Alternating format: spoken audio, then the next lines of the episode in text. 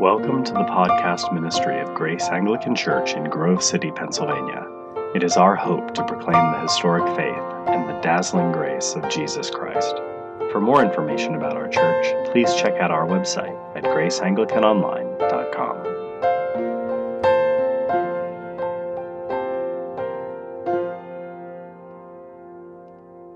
let's pray as we stand. Lord our God, we do thank you so much for your mighty power. We thank you also for your great gentleness and kindness. And we thank you that this evening we will encounter you through the words of Holy Scripture. Please move in our hearts powerfully, we pray, in the name of Jesus. Amen. Amen. So please do take a seat. It is uh, wonderful to be with you this evening and to have been invited to grace this august pulpit, which is absolutely huge and clearly built for the American man and not some squat Brit who managed to sneak in. Now, I am actually a friend of, of both of these chaps here, if uh, it could be said that they have friends. Uh, we communicate only in doctrine, and that's the, the sole basis of our friendship. And uh, that's how it should be, I think. You can probably tell from uh, my accent that, uh, as indeed was said, I, I, am not from around here. Uh, I'm actually from Fox Chapel, uh, where they, they all sound like this. And uh, contrary what, to what was advertised, I did not, in fact, grow up in the Church of England. I grew up in the bars of England, and I, I was met by the Lord Jesus Christ in my early 20s in the Church of England, which uh, I think probably was about a one in a hundred year event. So that really was a miracle indeed that the Lord found me in that church.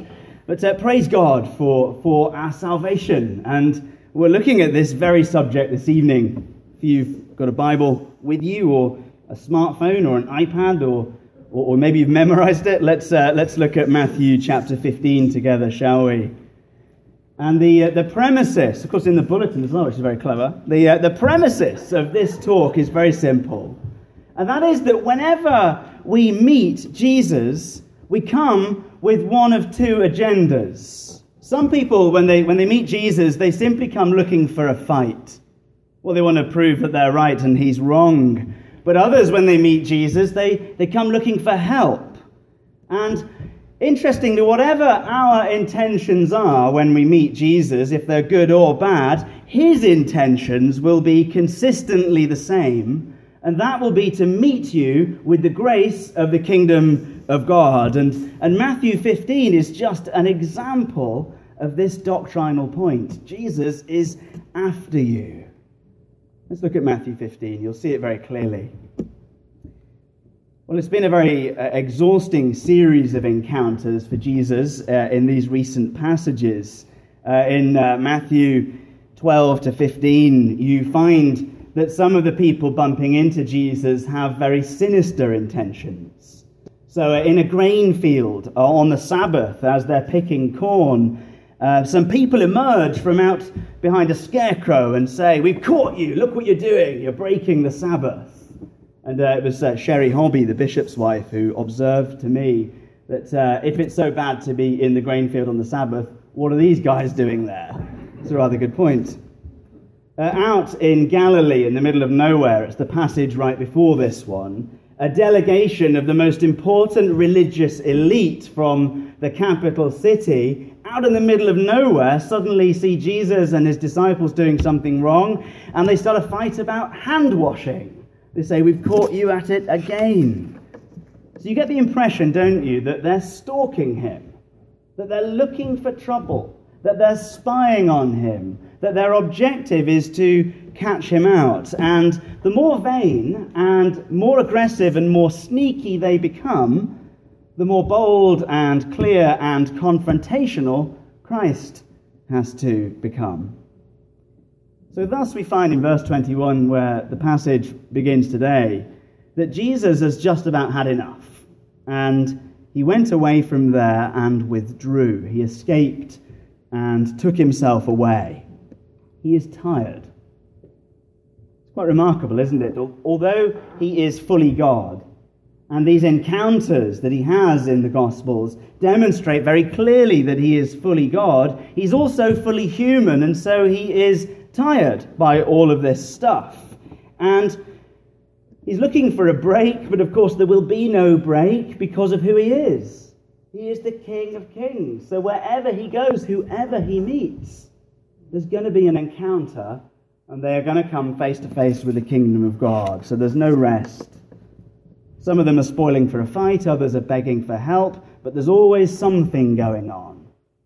And I think the point that, that Matthew is trying to get across, the wider point, is that there really is no middle ground with Jesus. There's no apathetic, neutral place with Jesus.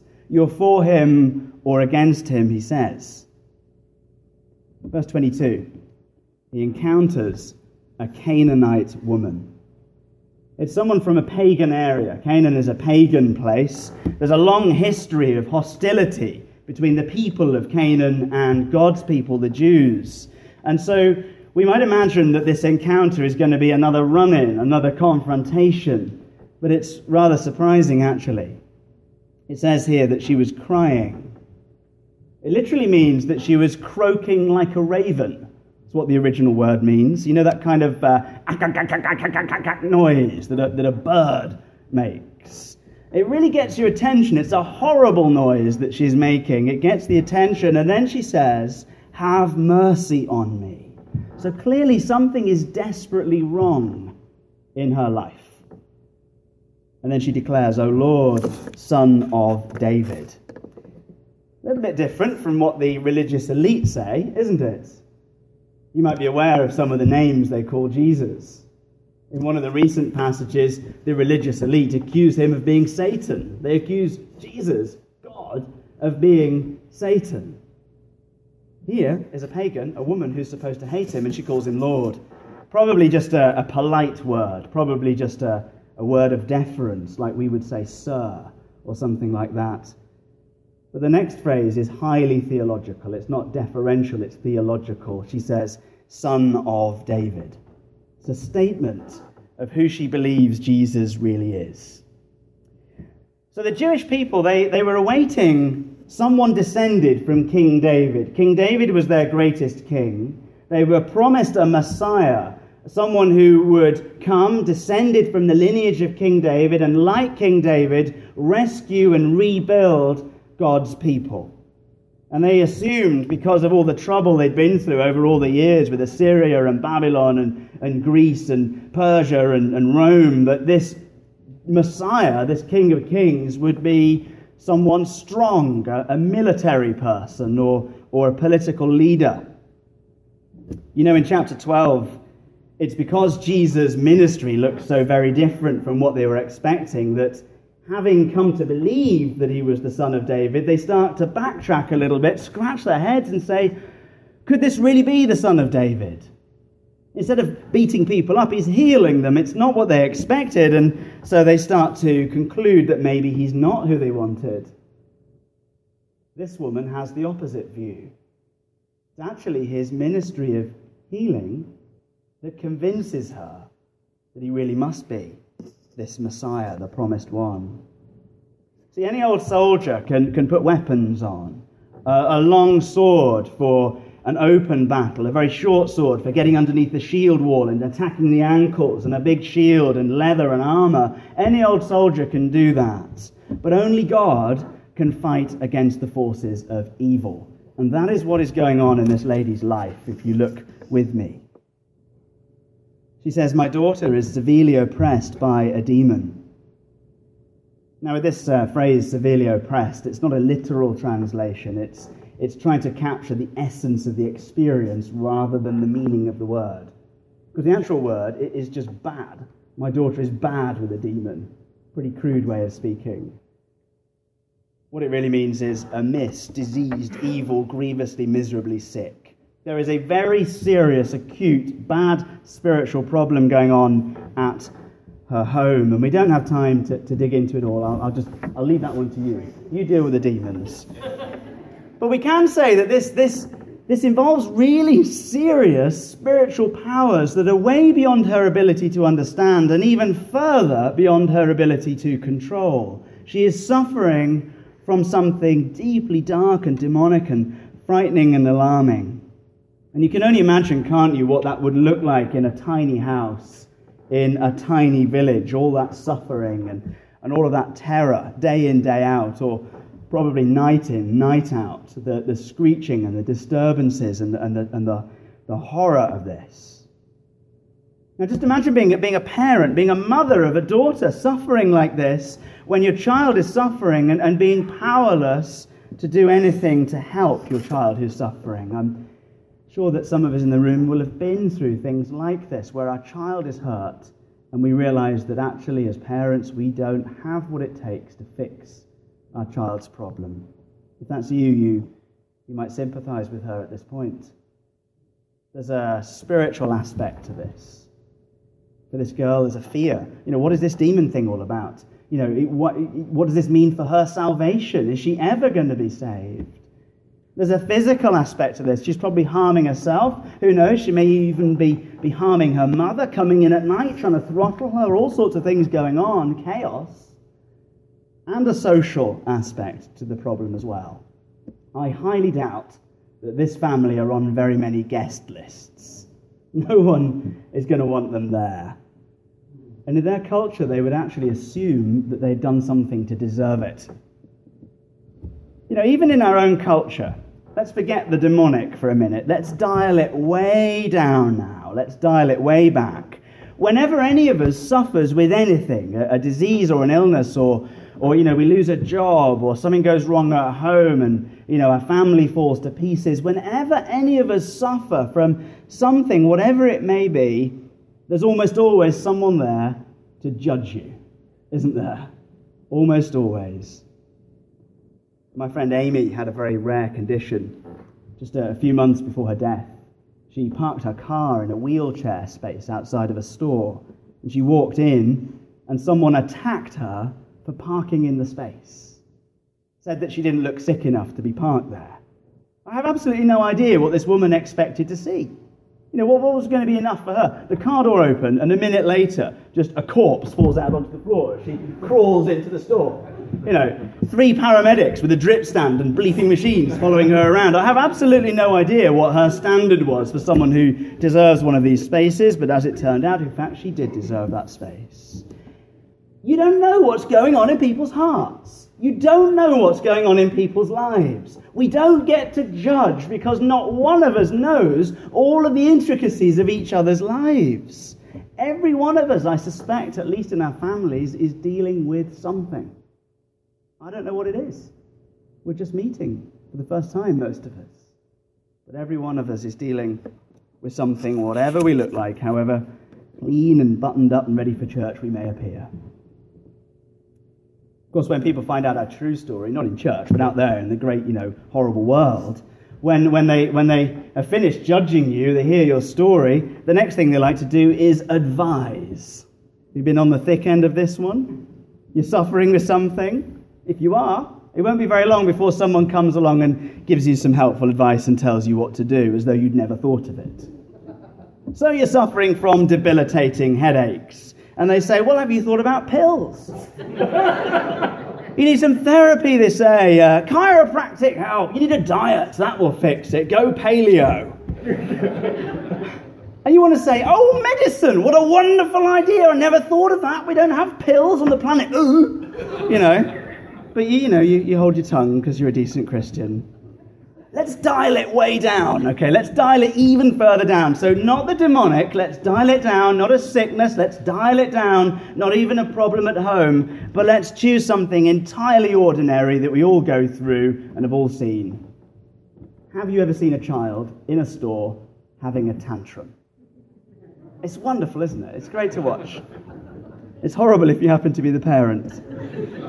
Now, we all know it's clearly a developmental stage, isn't it? It's incredibly common among small children and uh, politicians as well.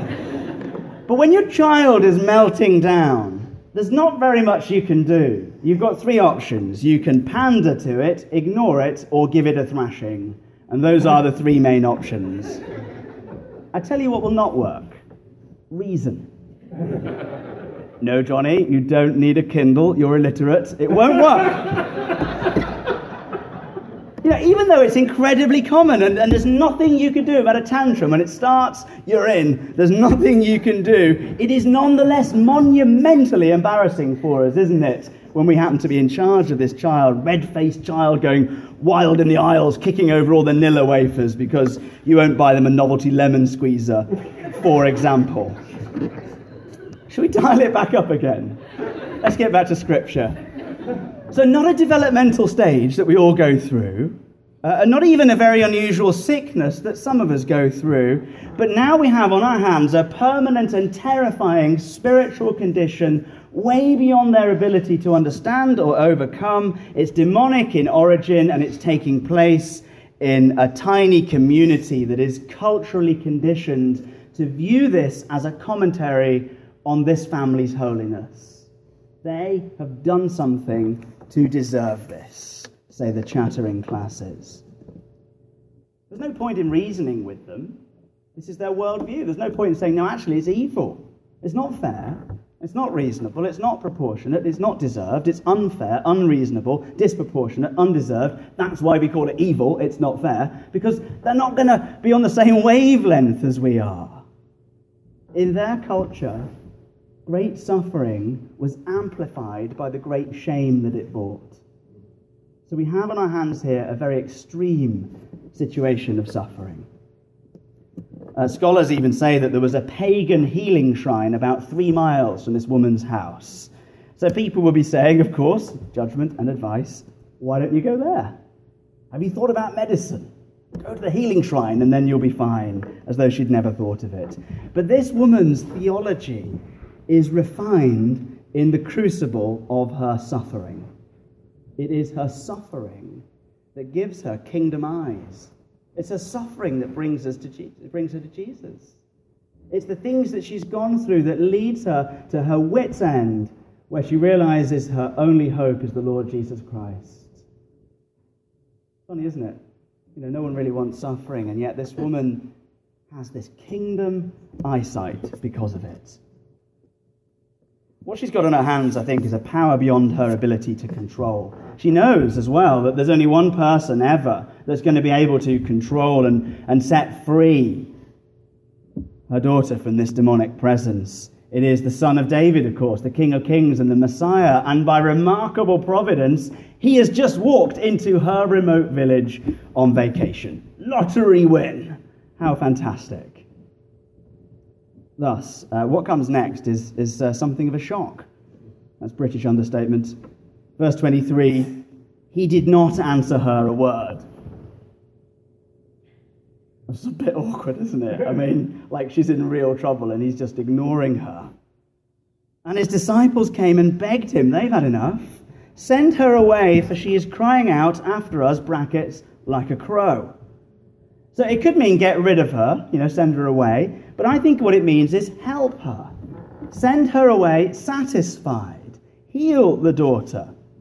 They might be more mercenary than compassionate. They might be thinking, you know, there'll be no more spies from Jerusalem, no more women who sound like crows. No one's going to have a demon. We can all go on holiday. Remember that cool thing you did with the wine? Can we have some of that, please? And we'll all sit down and take the chill pill. It might be mercenary, but they're still saying, Jesus, can you intervene? And when Jesus finally speaks, he says, No. Fantastic. Verse 24. He answered, I was sent only to the lost sheep of the house of Israel. Now, if you want to, you can read more about this in the books of Acts chapter 1 and Romans chapter 1. Uh, his mission, Jesus' mission, was focused on Israel. This is God's salvation plan. He will reveal himself first to the Jews and then to all of the nations afterwards. Build up a small group of people, reveal the kingdom to them, let the gospel spread to another group of people as the kingdom advances, let the gospel spread to another group, and the kingdom advances and advances and advances until it says at the end of Matthew that it will go out to all of the nations and then Christ will return. That is the salvation plan. And this woman, it's a bit of a bummer for her, she's not part of the plan. So Jesus says no. And in our shock at the sheer coldness of this response, ignoring and then saying no, and it'll get worse in a minute, did anyone notice how he referred to Israel? Did anyone see what, what phrase he used about Israel? You can shout it out if you, if you did. What phrase he used to describe Israel? The lost sheep. That's right. He called them the lost sheep of Israel. Not the lost sheep in Israel, like a few lost weirdos on the fringes of society, but the whole lot, the whole nation is characterized, says Jesus, by its lostness. And these are God's chosen people. That's the remarkable thing. And he says, unless and until they repent and they encounter him, they cannot enter the kingdom of God. They are not automatically in. No one drifts into the kingdom of God. No one is there by birthright. It is only by his death on the cross and our faith in that through grace that any of us can be reconciled to God. And our sin is imputed upon God just as his righteousness is imputed upon us. He dies just as we get to live. The great exchange takes place on the cross. And then and only then, when we trust in him, may we enter the kingdom of God. It's a very tough thing to hear. It's completely free. But it's a hard thing to hear, isn't it? Because so many of us think rather highly of ourselves. We think that maybe by default, somehow we automatically deserve to be in. Others have got a low fat version of this, a sort of uh, salvation light. Uh, only the very worst of people are out. Uh, and by the way, we get to say who they are. So uh, Hitler, Stalin, a few terrorists, maybe, I don't know, the IRS, uh, people from Penn State, I don't know. That was a risk, I don't know. Is that, is that, I think you're okay. Oh, right, got away with it.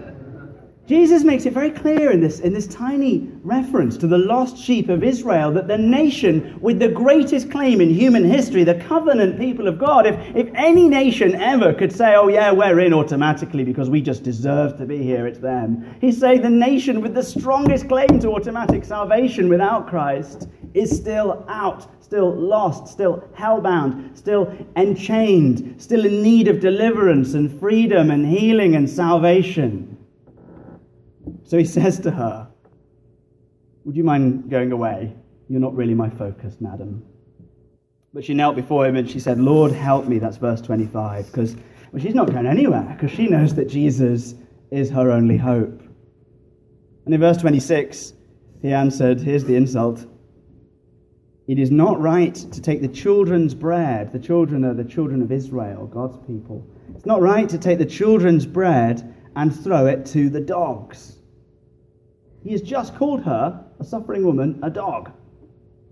Doesn't really sound like the default Jesus of our culture, does it? It's not sort of flippy, floppy, wishy washy, gentle Jesus, meek and mild, saying to the traumatized mother of a demonized daughter, All my people are going to hell, and you're a dog, so go away. We're not going to put that on a Christian decal and put that over our dining room, are we? not exactly catchy or enticing, is it? You know, Christians are so uncomfortable with this saying, as uncomfortable as I am having to preach it, as uncomfortable as you are having to listen to it. They're so uncomfortable with this that they've come up with various ways to get out of it and make it mean something else. Some of them say, well, the word dog, see, it's actually a diminutive word for dog, uh, kunarion, it means puppies. So actually, it's a pet name, and he's being nice to her. You know, tickle tummy. It's a kind of, you know, cute phrase. Uh, um, others say this is an actual scholar said in an actual scholastic book written by a scholar, published by a scholastic organization in actual print by a real person. Um, ah, well, he had a twinkle in his eye. like he's teasing her. You know, wink, wink, nudge, nudge, like it, like it, know what I mean, say no more, like a sort of Monty Python sketch. Just making it up as they go along. There's absolutely no historical evidence for the proposition that he had a twinkle in his eye. Where did he get it from? It's just made up. Because we're uncomfortable. We call it scholarship. Scholars are paid literally tens of dollars to come up with this stuff.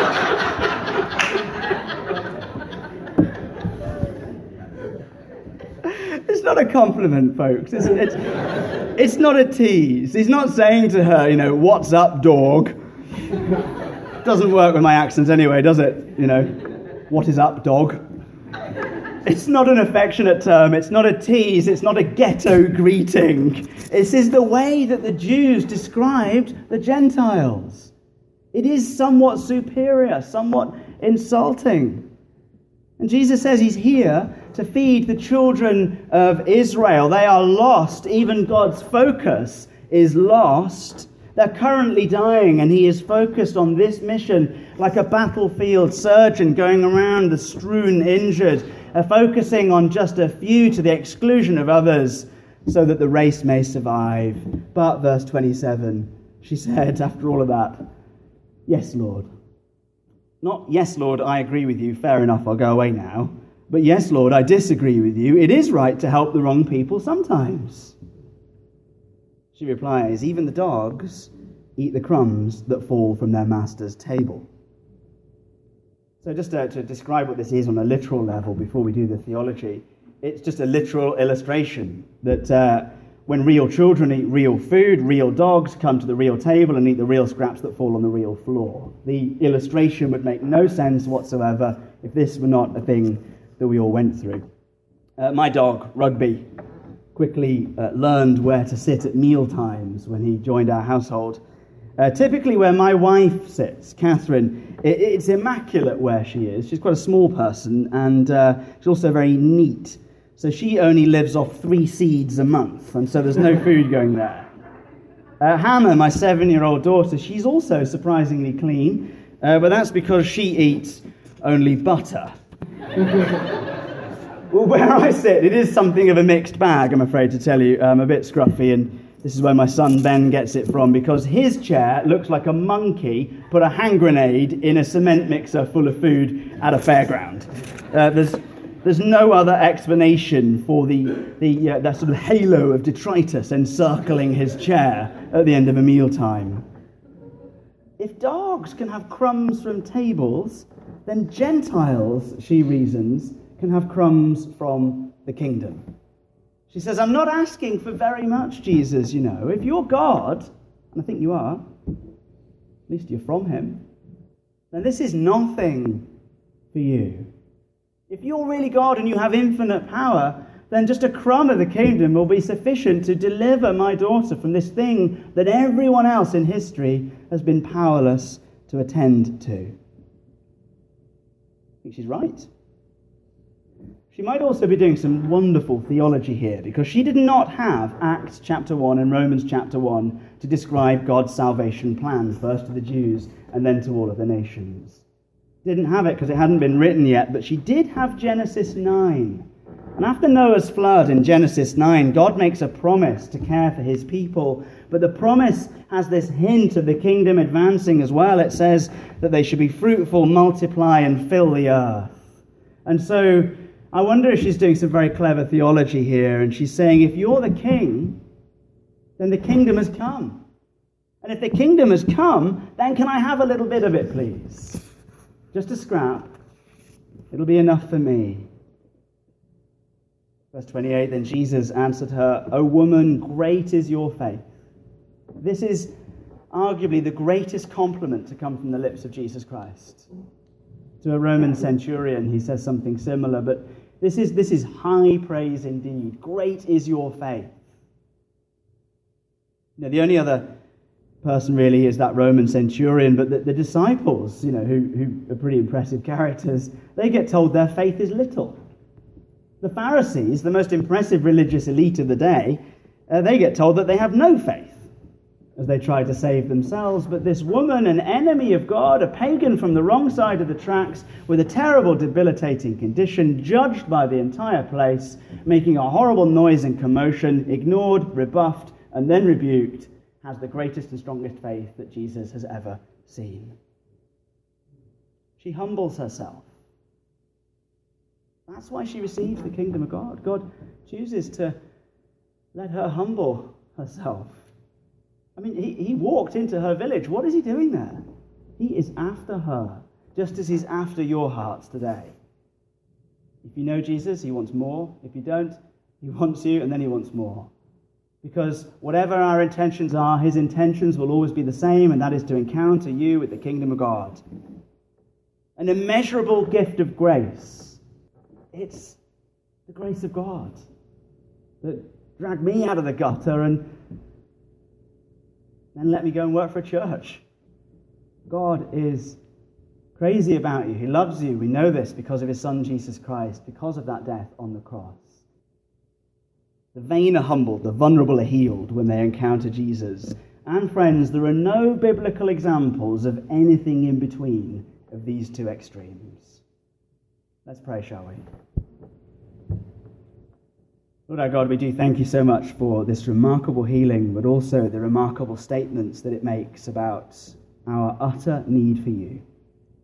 We do thank you, Lord God, that the gospel is proclaimed so, so fervently in this place. Thank you, Lord God, for this people in this church. Please, would you build up your saints here? Would you make this church characterized by its welcome to all who walk through the doors, whatever it may be that's going on in their hearts that we don't get to see and don't get to judge. Would you make this a place of, of warm, loving, kingdom welcome, just as in Christ Jesus you have already opened your arms of love and welcomed us on your cross.